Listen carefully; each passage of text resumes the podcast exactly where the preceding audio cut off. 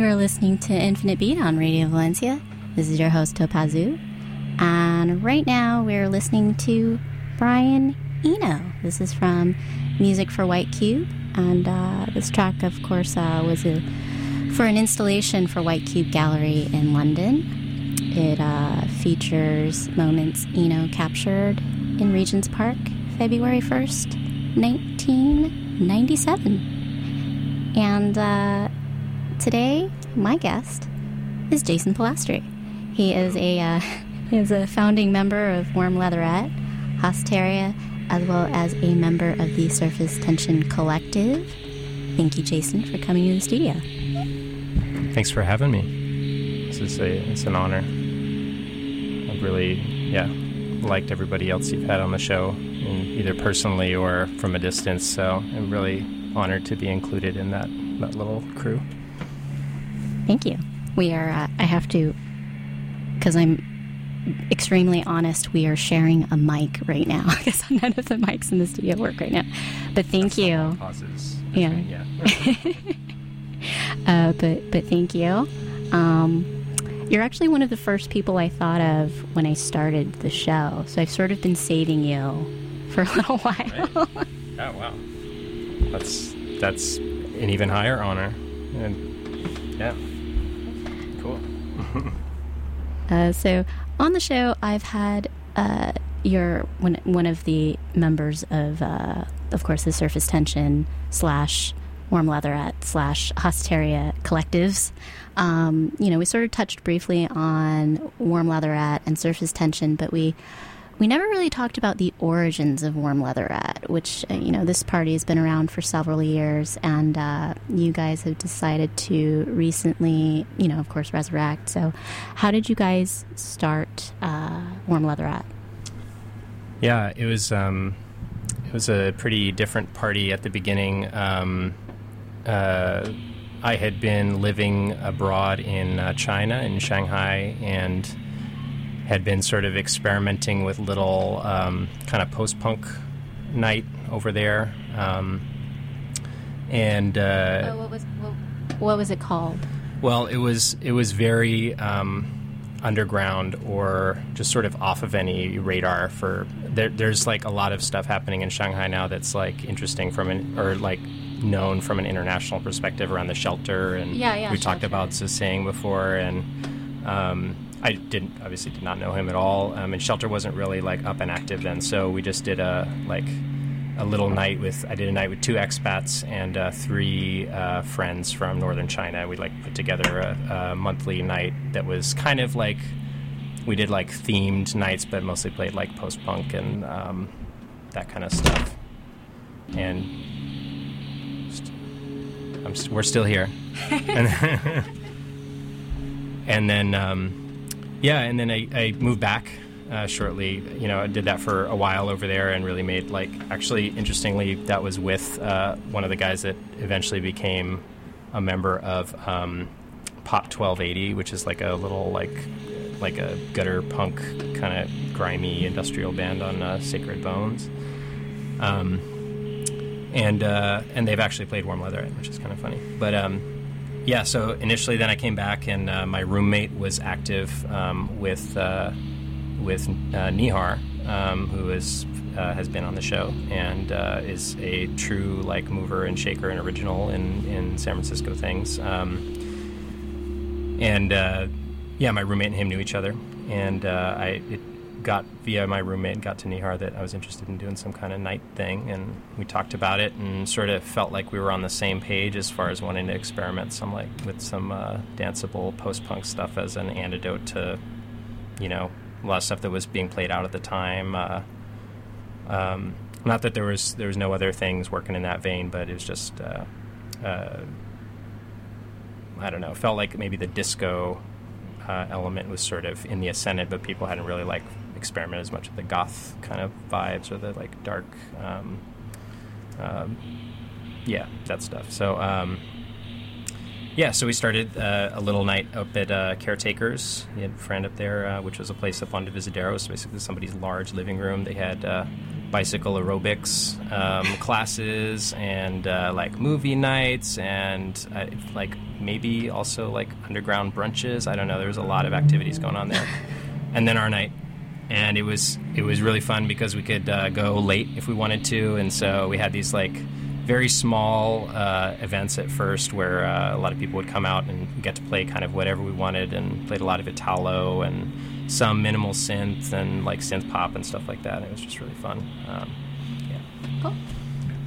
And then, uh, so over the years, it seems like members of Warm Leatherette were growing. It, it, you know, it sort of started off with, I believe, you and Nihar primarily and then Justin Anastasi sort of joined you guys, and uh, I believe Damon Way also eventually towards the the maybe the last year or so kind of joined you guys. I think I'm, I'm trying to remember, but um, yeah, yeah, that's right. So is is working with a collective really important for the identity of of Warm Leatherette and what you guys all do?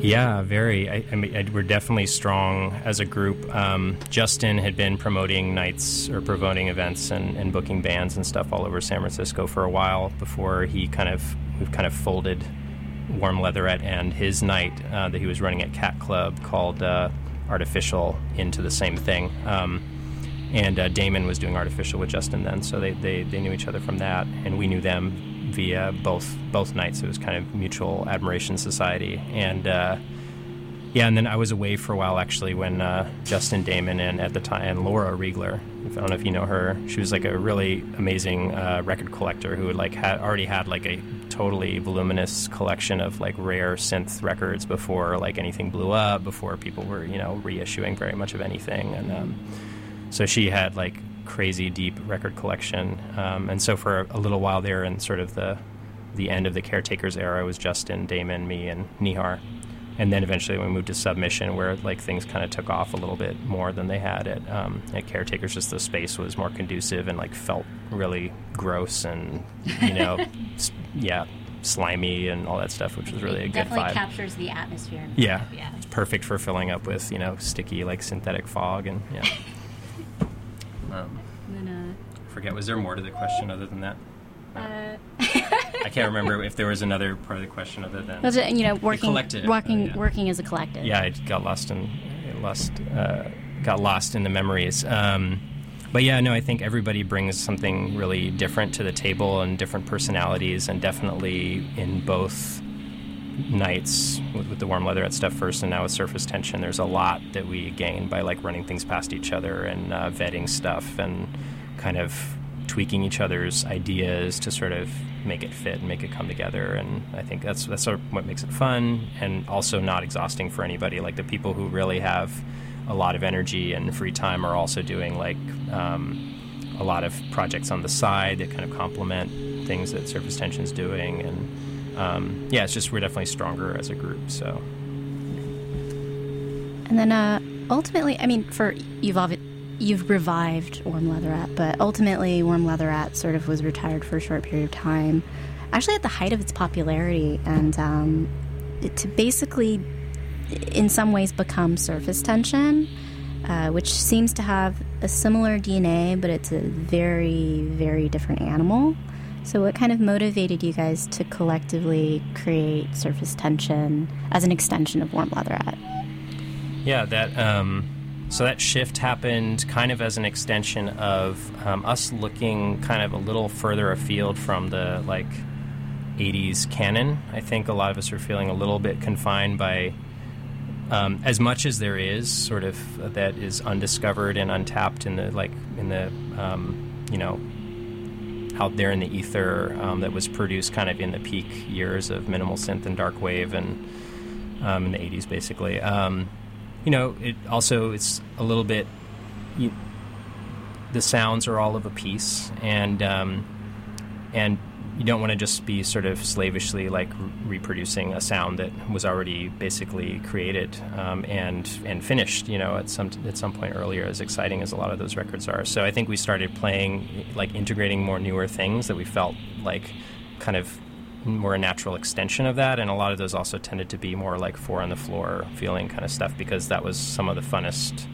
funnest it's not really a word but that was some of the most like enjoyable parts of warm leatherette is like when the dance floor was really like going yeah um, and uh, so we're trying to like sort of um, it, like stretch that energy out um, into like more and more of the night. I think. Um, so we were already kind of heading that direction. Then Chris Zaldua, who is well well known to probably your listeners, um, and is just an all around like knows everything about all different flavors of techno, and was had been coming out to Warm Leather forever. Um, just was I think one of the like kind of pushed the issue and said like well if everybody's already kind of interested in these sounds anyway and there's like starting to be more and more like new stuff released that we're all excited about why not sort of do a shift and just like make it kind of more official so we had like one show where it was a profligate was like the the um, the artist and I think he was like that guy and that style and that sound was like really representative of kind of what we were starting to feel really excited about when we made that that jump over mm-hmm. um, and uh, and yeah, with surface tension's really taken off. It's like there's definitely a, a, more of a techno element, but I think everybody really likes playing with the idea of like pure techno and, and throwing in stuff that would have made sense in warm leatherette or in other contexts, and kind of trying to stretch it out. The the family keeps extending itself. The, yeah. the collective keeps growing. Yeah. with, with, of course, with Chris.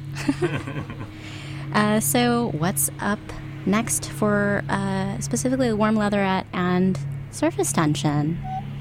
So, warm leatherette, I think, um, will continue to sort of roll on an opportunistic basis. I think when we have um, the last thing we did was further reductions, which um, you know we're really excited about. Um, but as many great uh, new bands as there are that are working in that vein that sort of belong squarely in a warm leatherette um, context.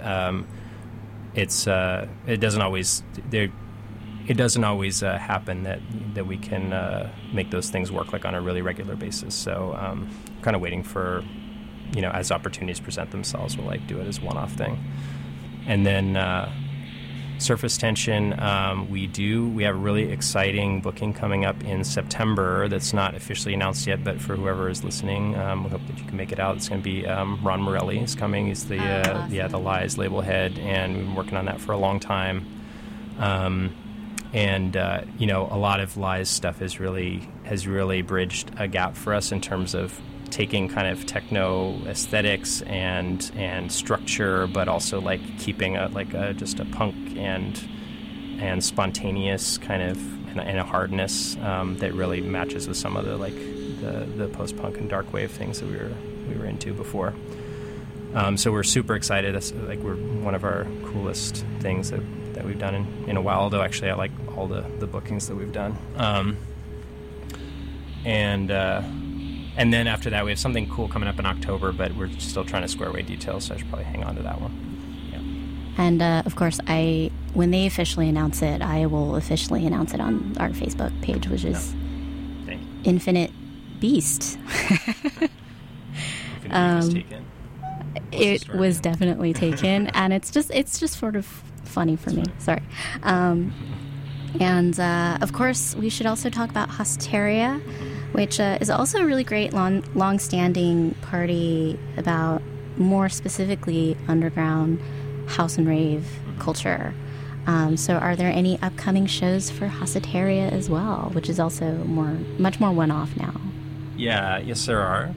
Let's, thank you for asking. Um, they, uh, let's see. So, yeah, Haceteria is um, is kind of on. Uh, hiatus, also a little opportunistic basis. Um, but yeah, we, that's that's our sort of outlet for digging a lot of those like late '80s, early '90s kind of rave and house records that we love so dearly. Um, uh, much more like uh, funny and kind of silly at, times, and also uplifting and like kind of the uh, the flip side of the coin um, to some of the surface tension stuff. Um, but yeah, we have uh, uh, Andre uh, Bobby Browser coming out in uh, in actually just uh, about a month, a little over a month. Um, he's going to be we're going to be playing at uh, Underground SF, which is the first time there. Haceteria's always been like a weird roving party, just rambling around the city, kind of finding wherever it can get a like toehold in. So it'd be really cool to play there. I've loved parties that have happened there. I love that like the vibe of that place, and it has a really cool history too. So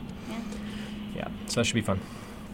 And uh, are you also working on any other projects or DJing elsewhere uh, anytime soon?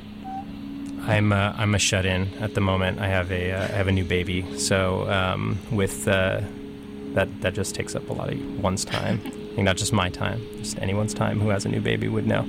Um, so yeah, I'm doing a lot of you know I'm still like uh, pulling up a lot of records and and uh, working on stuff at home, but um, uh, the DJ bookings have been uh, taking a backseat for the next foreseeable little chunk. Yeah. So you are doing private parties with the baby. Private parties of two, yeah. Of two. yeah, me and me and her, yeah. Trying to play some baby-friendly electronic records at home, yeah. She's a techno baby. she's, she's going to be. She's probably going to hate techno. Actually, that's what's going to happen. She's going to get to like 13 years old and be like, "That is dumb dad music."